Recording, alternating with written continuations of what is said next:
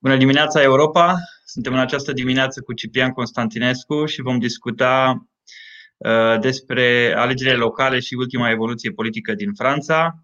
Ciprian este masterand la Sciences Po în drept european și a și votat la alegerile astea, deci ne poate spune foarte mult despre ce s-a întâmplat în campania pentru locale, care au fost rezultatele și care a fost sentimentul unui alegător înainte să-și, uh, să-și aleagă opțiunea de vot. Bună, Ciprian, ce faci? Cum ești? Salut, Alexandru! Uite, sunt bine. Mă, uh, mă bucur de dimineața de vineri. Tu cum ești?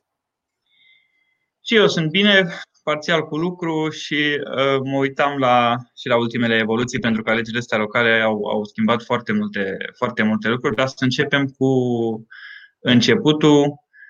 Cum ți s-au părut aceste alegeri locale sub semnul pandemiei? Uh, au fost niște alegeri foarte, foarte slab organizate din punctul de vedere al comunicării. Uh, guvernul nu a fost în stare să comunice suficient de bine modul în care a asigurat siguranța, securitatea sanitară în secțiile de vot și asta s-a tradus într-o cea mai mică prezență la urne din uh, istoria recentă a Franței la niște alegeri naționale. Într-adevăr, au fost prezențe mai scăzute la alegerile europene în trecut, dar aici e vorba de alegeri locale care de obicei au o prezență destul de crescută, având în vedere că francezii au o legătură destul de strânsă cu aleșilor locali, spre deosebire, de exemplu, de România. Care a fost prezența? Uh, nu mai știu exact, a fost undeva în jur la 40%. 40%, da, într-adevăr, destul de, de slab la nivel pentru... francez. Da, exact. În Paris a fost chiar mai mic, a fost pe undeva pe la 36%, deci Asta arată reticența. 44% la nivel, 41% la nivel uh, național și 36% la Paris. Deci o prezență destul de scăzută. Uite, Le Monde, a doua zi după alegeri, titra municipale 2020, trei seisme după un scrutin uh, atipic. De ce, de ce au titrat asta? Ce s-a întâmplat să-i facă pe francezi și pe europeni până la urmă să zică că a fost un, un șoc în alegerile astea locale? Păi, în primul rând, au fost primele alegeri locale de la prezidențialele și legislativele din 2017, care pentru prima oară în istoria celei de-a cincea republici au fost jucate între doi membri ale unor partide care nu erau tradiționale pentru eșichierul politic francez. În loc să fie jucate între socialiști și dreapta Uh, golistă au fost jucate între aripa macronistă în marș, centriștii liberali și uh, naționaliștii lui Le Pen. Și evident, lumea se aștepta ca, acești, uh, ca aceste două partide, care pe, pe plan național au devenit principalii jucători ai, ai arenei politice, să fi avut niște rezultate bune și pe plan local. Din păcate, n-a fost cazul partidele tradiționale au dovedit că sunt mult mai conectate la teritorii, sunt mult mai conectate la politica locală și au resurse umane mult mai vaste în teritoriu decât partidele în Marș și Front Național, care mai degrabă sunt concentrate pe, pe planul național. Și asta s-a, s-a dovedit în rezultate, unde, până la urmă, majoritatea primăriilor orașelor și satelor, comunelor cu peste 1000 de locuitori au fost luate ori de dreapta tradițională, ori de stânga tradițională. Și e da, într-adevăr, un alt lucru care s-a întâmplat la aceste alegeri este valul verde. Faptul că foarte multe primării, mai ales ale orașelor mari, Lyon și Bordeaux, de exemplu, au fost luate de candidați ecologici, de candidați verzi. Dar și Partidul Ecologist, Partidul Verde, face parte tradițional din, din Ion de la Goș, din uh, tabăra de stânga tradițională.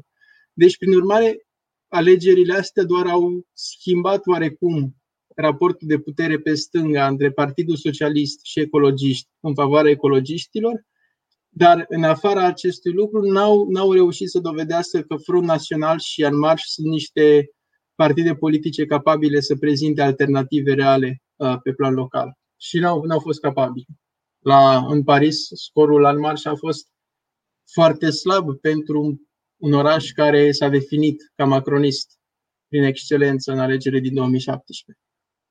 Da, la Paris, primarul în funcțiune, Anne Hidalgo, a reușit să, să obțină cel de-al doilea mandat. A fost destul de interesantă toată povestea la Paris, mai ales cu macroniștii care au avut o competiție internă relativ controversată, cu Vilani care nu a acceptat rezultatul, dacă nu mă știu, el era Benjamin Griveaux, care a da. fost desemnat candidatul Anmar și care a fost purtător de cuvânt uh, la Elize, parcă.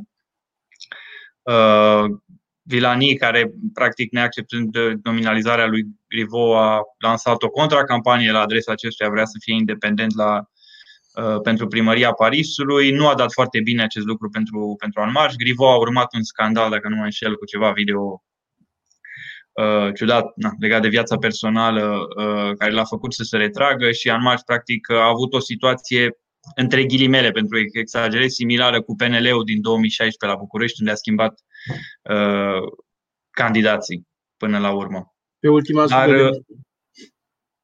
uh, cum ți se pare, uh, senzația mea a fost că stânga franceză, într-o oarecare măsură, a reușit să se unească și să, uh, mai ales în al doilea tur, să uh, se coalizeze în așa fel încât să-și maximizeze uh, rezultatul, cum ai zis și tu, în primul rând în spatele ecologiștilor, pentru că ecologiștii au devenit principalul actor pe partea stângă în momentul de față.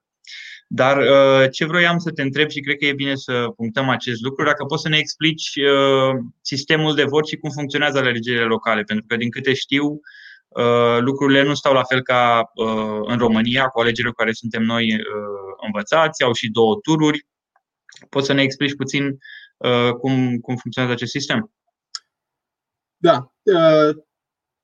De la început totul este diferit. Nu e numai sistemul de vot care e diferit, e și procedura de vot care e diferită. Sunt niște tradiții electorale franțuzești care pe mine m-au, m-au făcut un pic confuz la început când am intrat în secția de vot.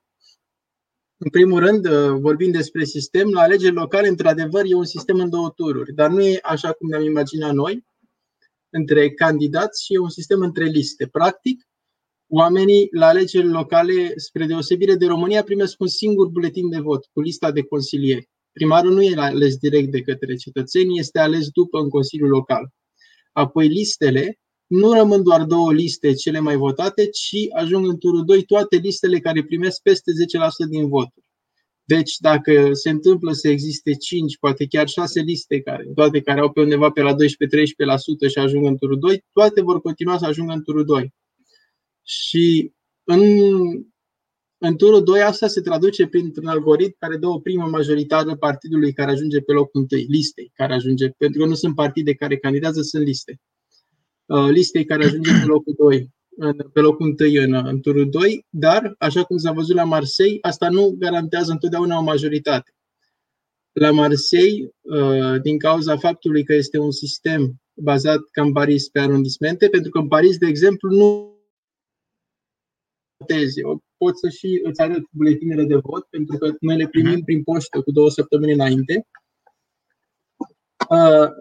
Uh, la Paris noi nu votăm o listă pentru Paris și o listă pentru arondisment, cum ar fi în București să votezi primarul sectorului, Consiliul sectorului și Consiliul Bucureștiului. Practic, primii clasați pe listă vor ajunge în Consiliul Parisului și următorii clasați vor ajunge în Consiliul de arondisment. Ah, deci, foarte interesant. Sistemul de vot depinde în Paris, Marsilia și Lyon de, de rezultatele pe arondismente momentul de față, Hidalgo a câștigat și pentru faptul că cele mai populate arondismente sunt arondismente roșii, sunt arondismente care votează la stânga. Uh-huh. Arondismentele tradiționale de dreapta sunt 16, 17, 7, 6 și 5, care, în ciuda faptului că au votat întotdeauna la dreapta, sunt destul de slab populate. E o populație mare parte mai, mai bătrână, mai burgheză, spre deosebire de arondismentul 10, 11, 18, 19 și 20, care sunt extrem de despopulate și care au o reprezentare mult mai puternică în uh, Consiliul Parisului. Și asta e un fel de first past the post, dacă am, dacă am putea uh-huh. să mhm. spunem asta, pentru că arondismentele, indiferent de, de câți vin la vot, ele duc reprezentanți în Consiliul Parisului în funcție de populația lor oficială. Uh-huh. Deci, evident că votanții arondismentului 18 vor avea o greutate mult mai mare decât votanții arondismentului 16. Dar uh, ce se întâmplă cu listele care nu fac 10%? Listele care nu fac 10% pot să vă, dar care au făcut cel puțin 5% hmm? pot să fuzioneze. Și o să-ți arăt cum arată o listă fuzionată. Practic, de exemplu, la mine eu sunt în arondismentul 14 și la mine în arondismentul 14 Verzii au fuzionat lista, verzii nu făcuseră 10%, făcuseră 8% și au fuzionat lista cu lista socialistă a lui Hidalgo. Și lista arată așa, așa arată un buletin de vot. Mm-hmm. Ok. E o hârtie A4 pe care e numele candidaților, numele capului de listă, care de obicei e și candidatul la primărie, și următorii oameni pe listă. Și după cum vezi, numărul 2 pe listă, Florentin Letizie, era capul de listă al listei ecologiștilor. După mhm. ce s-au fuzionat listele, lista ecologistă a fost mutată și introdusă printre numele de pe lista socialistă. Dar aici are loc o, o negociere politică pe locurile care vor fi clasați. Uh, exact, exact. Și apoi ei comunică autorității electorale noua listă. Dar okay. ar, putea, ar putea să rămână aceeași listă, ar putea să, să pună un sing, o singură persoană de pe lista mai mică pe lista nouă, ar putea să le pună pe toate, adică nu există o regulă legală de drept care să le ceară o anumită proporție. Totul depinde de negocierile politice. Uite, tu la început ziceai că partidele tradiționale oarecum și-au arătat uh, au arătat faptul că încă mai au forță la nivel local, totuși uh, coroborat cu uh, victoria verzilor. Dacă ne uităm la Lyon, dacă ne uităm la Bordeaux, uh, presa franceză titra că fiefurile lui Colomb, fiefurile lui Juppé uh, au schimbat culoarea, practic. Pentru că, dacă nu mă înșel, Gerard Colomb a fost primarul Lyonului pentru foarte mult timp, nu a candidat el în momentul de față, dar a avut un, un, un candidat al lui. La, la Bordeaux, dacă nu mă înșel, iară, era un candidat care era, bun, să zicem, continua uh, tradiția și, și moștenirea jupeistă și totuși au, au, au, au pierdut aceste fiefuri, dacă, dacă se, se poate problema, spune așa. La Lyon, problema a fost în primul rând că Gerard Colomb, el acum face parte din Almarș, dar este un baron local, cum, cum sunt baronii locali la noi, este versiunea franceză a unui baron local și vine din partea Partidului Socialist. El era de stânga la origine. De când a trecut la Anmarș, el era unul dintre reprezentanții aripii de stânga ai partidului macronist, ai partidului prezidențial, dar faptul că la Bordeaux, ă, la Lyon, în turul al doilea, Anmarș a decis să fuzioneze lista cu Le Républicains, cu lista de dreapta, a enervat foarte mulți ă, susținători uh, ai lui uh, Colomb, care erau de stânga, erau socialiști la origine și votau Colomb doar pentru faptul că admirau primarul pe el și pe ce a, fă, pe ce a făcut el ca primar, dar faptul că Colomb a trecut la marș nu a putut să-i convingă pe oamenii ăștia să, să treacă cu voturile lor la marș în momentul în care marș a decis să se mute la dreapta și să facă o listă cu le republicani doar pentru a face baraj ecologiștilor. Dar și... Uh, pe, peste tot în Franța au făcut același lucru sau uh, e punctual și depinde de situație? Pentru că senzația mea e că au o tendință de a lucra în ce în ce mai mult cu le republicană în momentul de față. În marș o să zică că alianțele au fost punctuale. Și o să-ți dea niște exemple de orașe de 50-60 de mii de locuitori unde au făcut alianțe și cu stânga. Dar în cele mai importante orașe, în Bordeaux, în Strasburg, în Lyon, în Besançon și, și multe altele, au făcut alianțe cu dreapta, nu cu stânga. Chiar și, uh, chiar și la Paris în arond, au fost două arondismente, dacă nu mă înșel, 5 și 9, nu sunt sigur 100%, unde uh, listele le republican și marș au fost fuzionate, în timp ce nicio listă în marș într-o, într-o localitate importantă n-a fost fuzionată cu o listă de stânga. Deci francezii oarecum s-au prins că în marș virează spre dreapta, în ciuda discursului social și ecologist adoptat de Macron în, uh, în ultimele luni, de la, de la începutul pandemiei. Și asta i-a convins pe mulți să, să voteze cu o listă de stânga. Mai ales la Lyon, ți-am spus, unde Colomb era un baron tradițional de stânga și presupun că mulți dintre alegători s-au simțit trădați de apropierea față de dreapta. Dacă tot am vorbit de Anmarș, cum ți se pare că uh, rezultatul acestor alegeri influențează uh, situația lui Macron și te întreb pentru că uh, am văzut că Eduard Filip, premierul Franței, și-a dat demisia. Avem un nume nou care a fost propus în persoana lui Jean Castex, care, dacă nu înțeleg, dacă nu greșesc, e uh, du confinement, dacă nu mă înșel, nu așa îl numeau sau cum era. În fine, a fost tipul care da, s-a, da. ocupat, s-a ocupat de partea de uh, carantină și de uh, uh, treaba cu COVID, care, din câte înțeleg eu, totuși un, un om de dreapta relativ moderat, deci tot în zona de republicani. Uh, așa că vedem deja niște, uh, cum să le spunem, uh, niște schimbări deja în, în, în cadrul Partidului Prezidențial. Care e părerea ta? Cum, cum crezi că în marș, pe lângă acest, această demisie și această numire, va evolua în perioada următoare după aceste alegeri? Cred că e foarte important în momentul de față să așteptăm compoziția guvernului să vedem care va fi tendința, pentru că dacă vom avea majoritar oameni care vin din eșichierul de dreapta al politicii, e clar că și politica lui Macron, în ciuda schimbării de discurs din ultimele luni, se va concentra în primul rând spre a atrage votanți care votau în mod tradițional cu le republicani. În momentul de față, le republicani s-au cam prăbușit, deși încă mai sunt puternici la nivel local, la nivel național nu mai sunt atractivi, pentru că n-au mai rămas din ei decât aripa Vauquier, care este aripa un fel cepefistă a Franței. Da, am aripa observat. tradițională conservatoare catolică, care nu e atât de preocupată cu economia, cât e preocupată cu lupta împotriva sexomarxiștilor și a decadenței morale. Și asta s-a văzut și în scorul de la europarlamentare, când au luat 8%. A, a fost, atunci a fost momentul când le republicani au renunțat la discursul golist și au adoptat un discurs cepefist la, în full power. Și în momentul de față nu văd le republicani să se mai reformeze. Cât timp uh, aripa Vochie continuă să controleze partidul, republicanii o să rămână undeva la 8, 7-8%. Nu o să poată să treacă de 10%. Deci, în, în sensul ăsta este o e teren liber pentru Macron pe partea de centru-dreapta și dreapta, pe partea liberală, pe partea oamenilor care pun foarte mult accent pe debirocratizare, pe liberalizarea economiei și așa mai departe. Și asta o să ofere lui Macron, la alegerile în 2022, un câmp liber pe partea asta, în timp ce Marine Le Pen, în mare parte, își va conserva electoratul din, din clasele populare, din clasele muncitorești care vot, tinde să voteze naționalist. Și ceea ce cred eu e că se va forma totuși al treilea pol al stângii, pentru că asta s-a văzut. Alegerile locale au arătat în primul rând că stânga în Franța e capabilă să se unifice din nou. După ani de despinare, după ani în care a fost o fragmentare stânga din nou poate să, să formeze un front unit. Și ce a ajutat foarte mult, cred că a fost decredibilizarea recentă a lui Mélenchon.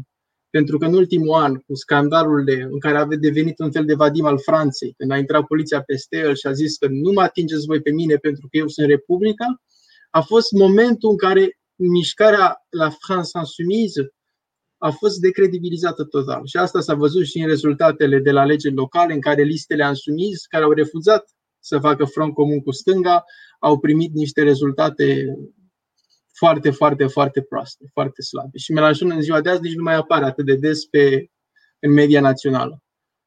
Deci vom avea da. acest pol de stânga condus de ecologiști care dacă va fi în stare să găsească o personalitate populară și o personalitate cu, cu o carismă ieșită din comun, pentru trebuie să fim onești. Franța iubește oamenii carismatici, Franța iubește oamenii care au aliură de Napoleon, dacă reușește stânga să facă asta, va putea să, să vină cu un concurent foarte serios pe partea de stânga la Macron. Și cred că mai degrabă acest concurent îi va, îi va pune problemele lui Macron decât Le Pen, care deja. Sunt totalmente de acord cu tine și eu am senzația că urmează un oarecum rassemblement de la gauche în Franța, pentru că uh, alegerile locale sunt un exemplu Uh, concret și cred că stânga în general din Franța și-a dat seama că au nevoie să se unească dacă vor să fie relevanți, pentru că în momentul în care uh, a câștigat Macron în 2017 erau efectiv la pământ. O parte dintre socialiști, ca și o parte dintre republicani s-au regrupat efectiv în, în, în anmarș, dar partidul în sine și partidele erau, uh, erau destul de jos. Îmi place iară că ai zis că principala problemă pentru Macron s-ar putea să fie tocmai această o, o astfel de candidatură de pe stânga, pentru că uh, chiar dacă Le Pen și e un vot de protest în general asupra felului în care merg lucrurile în, în, în Franța, are un scol totuși stabil peste 20%, dacă nu mă înșel.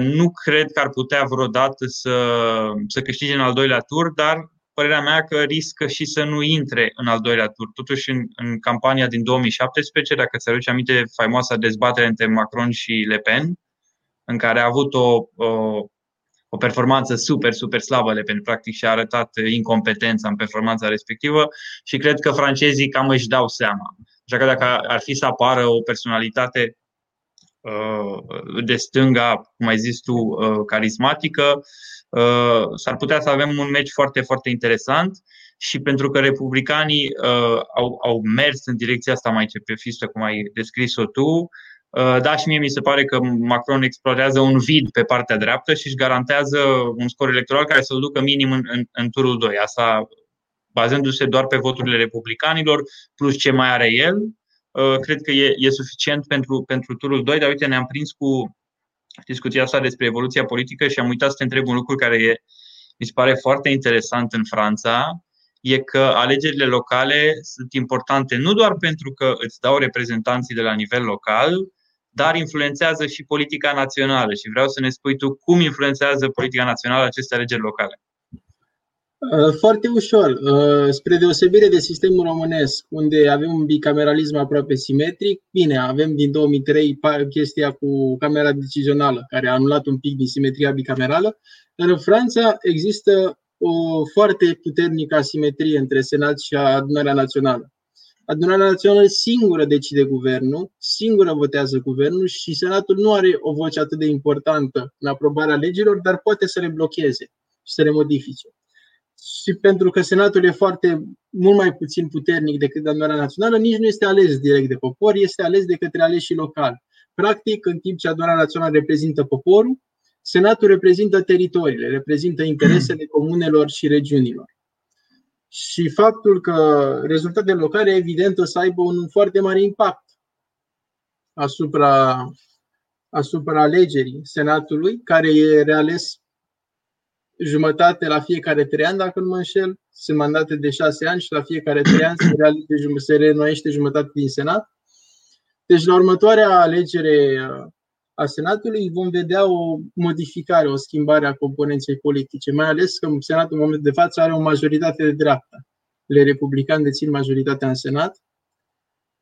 Problema este că e foarte greu de prevăzut în momentul de față, pentru că în mod într-o manieră fără precedent, o mare parte din orașele mici au fost câștigate de liste de, cu etichetă diver. O etichetă care n-a mai fost utilizată până acum, pentru că eticheta e în mare parte făcută din activiști locali, din oameni care nu sunt neapărat ideologici implicați în politica națională uh, cu un partid anume, ci sunt mai degrabă implicați maxim în politica locală și listele respective nu prezentau decât uh, problematici legate de, de, de chestii locale, de drumuri, de creșe, de școli, de calitatea spitalelor, etc. Și dacă nu mă înșel, la în primul tur, nu, nu, am, nu am încă rezultatele totale pentru al doilea tur, dar în primul tur listele astea cu etichete diver au luat în jur de 20-30% din voturi. Oh, deci avem mult. foarte multe, vom avea foarte mulți consilieri locali care nu vor fi neapărat conectați în vreun fel la, la aparatele politice ale partidelor care sunt prezente la nivel național. Și asta ar putea să ducă, evident, la, o, la niște rezultate foarte puțin ale Senatului. Pentru că, practic, oamenii vor vota ca niște alegători uh, normali. Da, acum e, e important de văzut și nu avem cum să vedem lucrul ăsta acum, Uh, și cum vor evolua lucrurile din punct de vedere politic, pentru că chiar dacă Anmaș n-a reușit să convingă o majoritate de senatori, a reușit să-și ia câțiva care erau senatori verzi sau socialiști sau uh, republicani care au trecut la, la Anmarș în 2017 și teoretic au reprezentat viziunea Anmarș în, în Parlament. Uh, tot legat de Franța, mi s-a părut o chestie foarte interesantă pe partea de timing, de la care cred că am putea să învățăm și noi puțin în politica românească. Deci am avut alegerile locale în urmă cu o săptămână. În marș a început acum uh, trei luni o consultare internă privind uh, prioritățile în marș, care ar trebui să fie prioritățile în marș pentru următoarele 18 luni. Am văzut aseară că a apărut un document programatic care se numește pentru un nou elan republican, în care Anmarș vine cu câteva propuneri de, bon, de, de guvernare și acțiuni pe care vor să le, să le pună în, în practică și ca timing, dacă stai să te uiți puțin, acest document a existit exact cu o zi înainte ca Filip să-și dea demisia, Caste apoi a fost numit președinte, pardon, prim-ministru și e, e interesant cum au jucat-o, pentru că ei știau de mult timp că o să aibă un rezultat de, destul de prost la locale, nu aveau uh, uh, în teritoriu toate resursele care sunt necesare pentru a duce o campanie de succes. Sondajele nu arată fantastic de bine pentru ei și se așteptau la chestia asta. Dar e interesantă această încercare de reinventare prin scoaterea unui nou program de guvernare, dacă putem să-i spunem așa, rămâne de văzut și care sunt miniștri, pentru că teoretic ne așteptăm ca Uh, dacă prim-ministru a fost numit o persoană care e mai degrabă asimilată dreptei, să vină și câțiva miniștri care sunt mai degrabă asimilați, uh, asimilați părții de stânga și părții, părții ecologiste pentru a găsi un, un, uh, un echilibru. În documentul ăsta sunt câteva lucruri interesante și legate de Europa, care cred că vor, vor ajunge pe agenda europeană pentru că Bun, Franța e o țară foarte influentă, are și o delegație importantă în Parlamentul European și vreau să-ți, să-ți citesc câteva și să-mi spui ce părere ai despre ele. Uh, mă uit la, au, uh, au un program care se numește Bâtir Independent, deci să construim o Europa independentă și au câteva propuneri. Una dintre ele e lansarea unui plan masiv de reindustrializare în Europa care s-ar numi Made in Europe 2024. Uh, mai au uh, o propunere prin care cer crearea unei agenții europene uh, a inovației și de ruptură pe modelul DARPA american trebuie să recunosc că nu știu la ce înseamnă DARPA, dar uh, presupun că ține de partea digitală și uh, comerci, concurență comercială. Uh, și mai era o singură chestie care mi se pare foarte interesantă. A, vor să creeze un label uh, securitate digitală în Europa pentru uh, companiile care găzduiesc date private în Europa. Deci să ai deja un label, probabil cu un standard de securitate foarte înalt, care să fie poate uh, uh vândut și la nivel internațional. Cum și se pare ideile astea trei, așa pe scurt? Nu sunt sunt niște idei probabil care au fost uh, declanșate de, de efectele crizei sanitare S-a văzut foarte clar cât de dependentă e Europa de Made in China și că e timpul să, chiar dacă o să fie mai scumpă viața noastră, e timpul să începem să producem și în, uh, și în Europa. Dar sunt niște măsuri destul de, de superficiale, pentru că noi avem nevoie de, de o reformă totală a Uniunii Europene. Degeaba punem petice pe aici, pe acolo de reindustrializare, de model DARPA, de, de agenții de securitate digitală, cât timp Europa continuă să fie mai divizată ca, ca niciodată și continuă să funcționeze la viteze diferite, în ciuda nevoii care a fost amplificată, nevoia amplificată de, de criză sanitară de a proceda la o reformă din temelii a Uniunii Europene, mai ales începând cu Uniunea Fiscală. Da, în partea de reformă din temelii, uh, la care eu personal sunt sceptic, deși, deși sunt un federalist, sunt sceptic pentru că mi se pare că uh, interesele naționale sunt mult mai puternice decât interesul european, dacă pot spune așa, sau luate în considerare și atunci e foarte greu să, să găsești o astfel de soluție, dar e interesant că o să avem conferința privind viitorul Europei, uh, din care se speră că vor reieși câteva soluții care nu sunt doar de peticit și vor putea să traseze un, o direcție mai, uh, mai clară pentru Uniunea Europeană și a oferi mai multe, mai multe instrumente. Uh, înainte să încheiem, știu că am discutat puțin înainte uh, de acest, această emisiune, să abordăm puțin și ce s-a întâmplat în, în Polonia, unde au loc alegeri prezidențiale. Am avut un, un tur întâi unde președintele în funcție Duda, reprezentantul conservatorilor polonezi, a reușit să iasă să iasă pe primul loc, urmat fiind de uh, fai, am uitat numele, cum îl cheamă, tipul care e președintele, uh, doamne președinte, primarul Varșovia. Da. Care a reușit să, să, să iasă pe locul 2 și atunci vom avea un, uh, un tur 2. Cum ți s-au părut alegerile astea din Polonia și ce crezi că se va întâmpla în, în turul 2? Nu au fost niște alegeri surprinzătoare. Surprinzătoare a fost uh, creșterea ratei participării. În uh, Polonia, în mod istoric, la alegerile prezidențiale veneau în jur între 50-55% din alegători. Și alegerile astea, la turul întâi, au avut o prezență de 65%. Deci au fost mult mai mulți oameni implicați în politică, atât din partea conservatoare, cât și din partea de opoziție.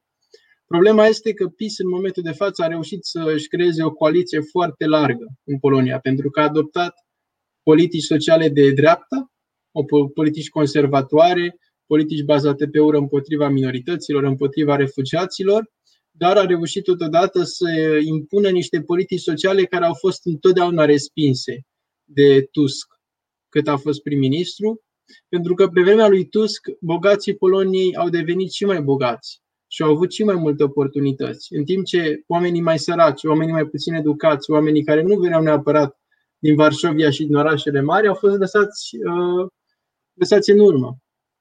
Uh-huh. Și PIS, ce a reușit PIS să facă, ce a reușit Kaczynski să facă, a fost să le dea și oamenilor ăstora o oportunitate, să, să le dea mai multe oportunități economice, să investească în comunitățile rurale, să le dea ajutoare pentru creșterea copiilor și așa mai departe. Și evident că făcând asta, respingând logica neoliberală și adoptând niște politici economice mai degrabă de stânga, a reușit să creeze o coaliție destul de largă. Pentru că asta e Europa de Est în ziua de astăzi și România la fel. Oamenii vor politici de stânga pe economie și sunt destul de conservatori pe partea socială, majoritatea.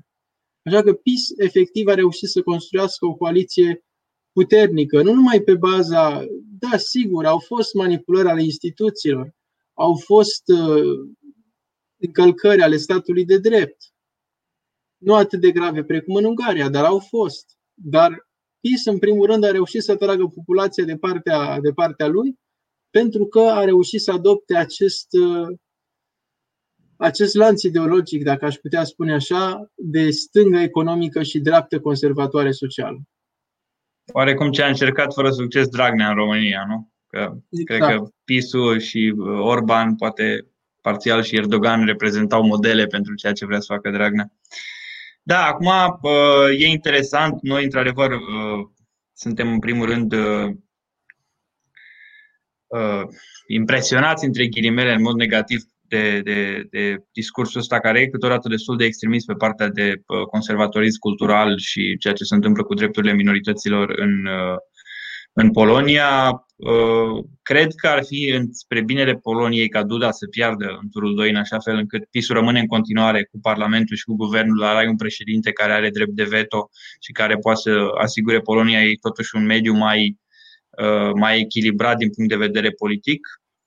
Și ca ultimă întrebare, pentru că totuși uh, vorbeam despre seins politic, vorbeam despre ce s-a întâmplat în Polonia, cum crezi că rezultatele și discuțiile despre alegerile din țările europene, în cazul de față Franța și Polonia, dar și altele când, când se întâmplă, influențează uh, spațiul public din România și scena politică din România. Crezi că politicienii români urmăresc cu atenție ce se întâmplă în celelalte țări, uh, preiau idei sau uh, încearcă să preia metode de comunicare din celelalte campanii?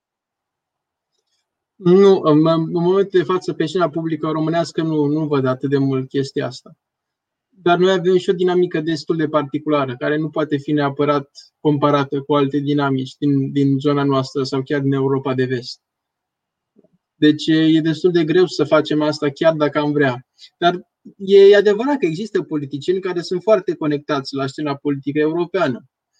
Acum, probabil o să fiu înjurat, dar unul dintre politicienii care, care sunt cei mai conștienți de ce se întâmplă pe plan european, din ce am văzut ce, știu ce să zici. e Victor Ponta. Am e observat și eu chestia. E singurul care continuă să vorbească de ce se întâmplă în alte țări. E singurul care atunci când a fost prim-ministru a, a înțeles și puterea regională pe care poate să o aibă România. De asta a și creat grupul de la Craiova. Deci mi-ar plăcea să avem și mai mulți politicieni care să înțeleagă importanța României în regiune și să înțeleagă modul în care diferite acțiuni și diferite evenimente care se petrec în afara granițelor ar putea să ne afecteze pe noi. Dar, nu știu, într-un fel, noi ne-am creat un fel de microcosmos care funcționează paralel cu, cu regiunea noastră și cu, și cu ce se întâmplă în, în restul Europei. Da, acum uh, eu aș avea câteva comentarii aici și eu am observat că Ponta, într-adevăr, e foarte atent și folosește în discursul public elemente din, din politica europeană și ce se întâmplă în celelalte state membre. Uh, cât de bine a înțeles importanța strategică a României și potențialul ei, uh, nu, nu, cred, nu sunt sigur pentru că nu l-a pus fantastic de, de mult în practică. Senzația mea e că Ponta e într-o continuă reinventare are un electorat de stânga care a rămas impresionat de guvernarea lui, care a crescut salarii, pensii, și uh, în același timp intră oarecum și pe o zonă mai degrabă, să zicem așa, între ghilimele, USR plus de tineri din orașe, care uh, vor să audă, băi, hai să facem uh, lucrurile cum se fac în afară, uite că în Germania se face asta, în Spania se face asta, în Franța se face asta. Numai că mi se pare că Ponta, care e un politician, e un animal politic de multe ori uh, nu oferă și nuanțele, pentru că și eu sunt adeptul a prelorii modelelor de bune practică din Occident, dar trebuie să fie adaptate și să te uiți foarte bine și care uh, sunt posibilitățile tale, pentru că, uh, de exemplu, în materie de redresare economică, un pachet de investiții precum cel pe care l-a pus Germania în practică e imposibil pentru România, și la nivel de sume, dar și la nivel procentual, procentual din PIB. Uh, păi să sperăm că ușor, ușor uh, și evoluțiile politice din, uh, din Europa vor fi discutate din ce în ce mai mult în, în România, pentru că întotdeauna e bine să vezi idei noi, să, să, să auzi despre idei noi, să, să fii confruntat cu perspective diferite din care cred că poți să înveți și cred că clasa noastră politică ar putea să, să, să evolueze. Ciprian, îți mulțumesc pentru discuția pe care am avut-o astăzi. Sper că cei care ne urmăresc uh, vor găsi această discuție ca fiind interesantă și uh, aducând câteva elemente despre care nu, nu, nu știați înainte. Uh, vă mulțumim că urmăriți emisiunea Bună dimineața Europa și uh, o zi cât mai plăcută vă dorim. Salut, Ciprian! O zi plăcută și ție, Alexandru! Mersi pentru prezență. Ciao! Salut!